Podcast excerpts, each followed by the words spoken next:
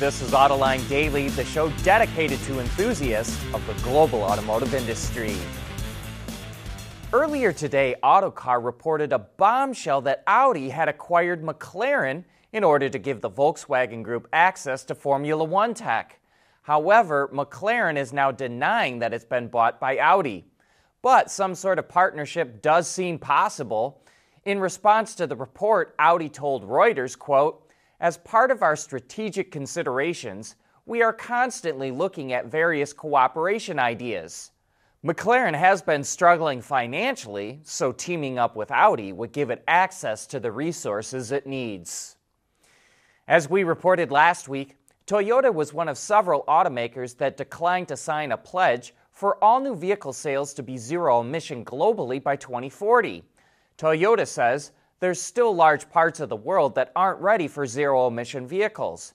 And it's one of the few automakers that hasn't made a huge commitment to full BEVs. That's why Toyota is now touting its hydrogen internal combustion engine vehicle. The company has been testing the engine in a Corolla Sport race car. Unlike a fuel cell system, it does not rely on a chemical reaction to generate electricity to power the car. Instead, the engine burns hydrogen as a fuel, similar to a gasoline engine.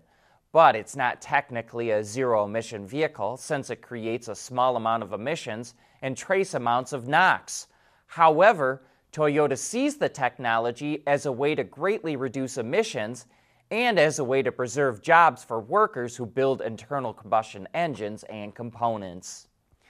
And in related news, Toyota formed a partnership with Kawasaki, Subaru, Mazda, and Yamaha to expand options for producing, transporting, and using fuel in order to achieve carbon neutrality in racing.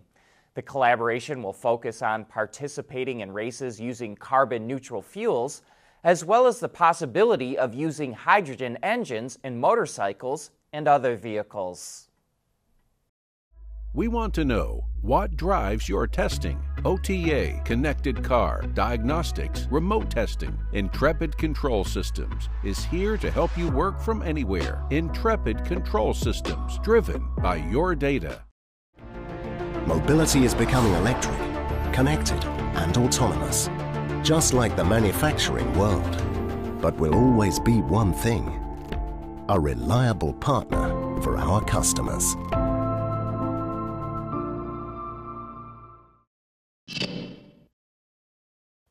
Mercedes revealed the EQB earlier this year, but now we're getting the details.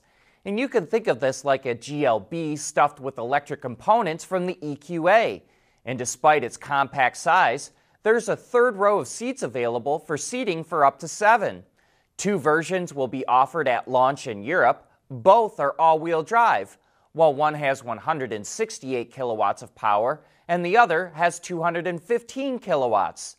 The battery pack has 66.5 kilowatt hours of usable space, which returns about 420 kilometers or roughly 260 miles of range on the WLTP test cycle.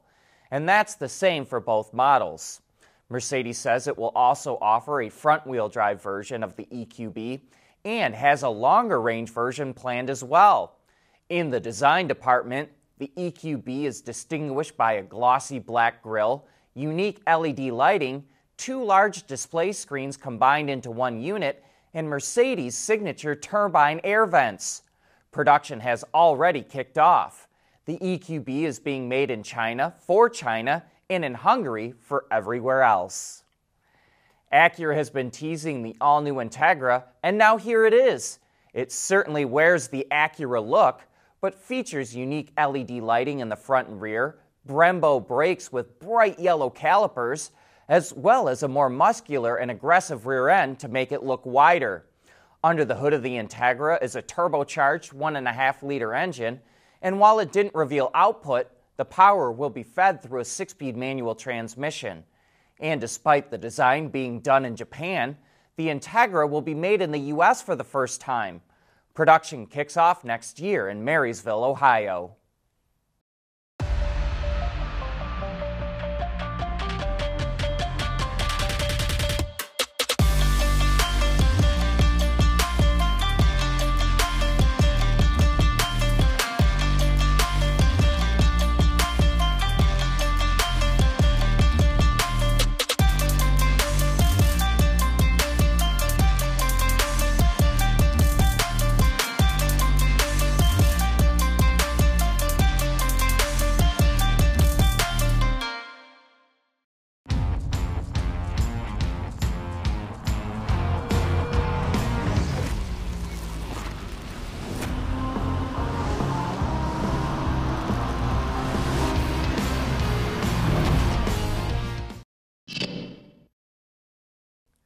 Chinese EV maker NIO built its first battery swapping station outside of China. The station will open in Norway in a few weeks and will swap batteries for its ES8 model, which launched there in September. NIO plans to open 20 swapping stations in Norway by the end of 2022, and Germany is next on its list. NIO currently has more than 600 swapping stations in China, and by 2025 plans to have 4,000 globally, including 1,000 outside of China. The stations can swap 312 batteries a day, or an average of every 4.6 minutes. Ford is adding a couple of options to the Mustang lineup. First up is a new paint color for the GT500 called Code Orange, which is exclusive to Ford performance vehicles.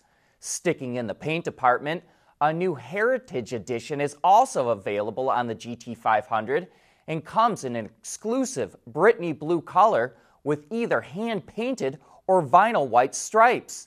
The package with vinyl stripes costs an additional $2,140 over MSRP, which is nearly $74,000, while the hand painted version costs over $12,000 more. Lastly, is a nearly $2,000 package for EcoBoost Mustangs called Coastal Limited Edition that includes 19 inch wheels, unique vinyl striping that goes down the side and over the hood, a rear spoiler, lighted sill plate, and special badging. Sales kick off in the spring. But that's it for today. Thanks for tuning in.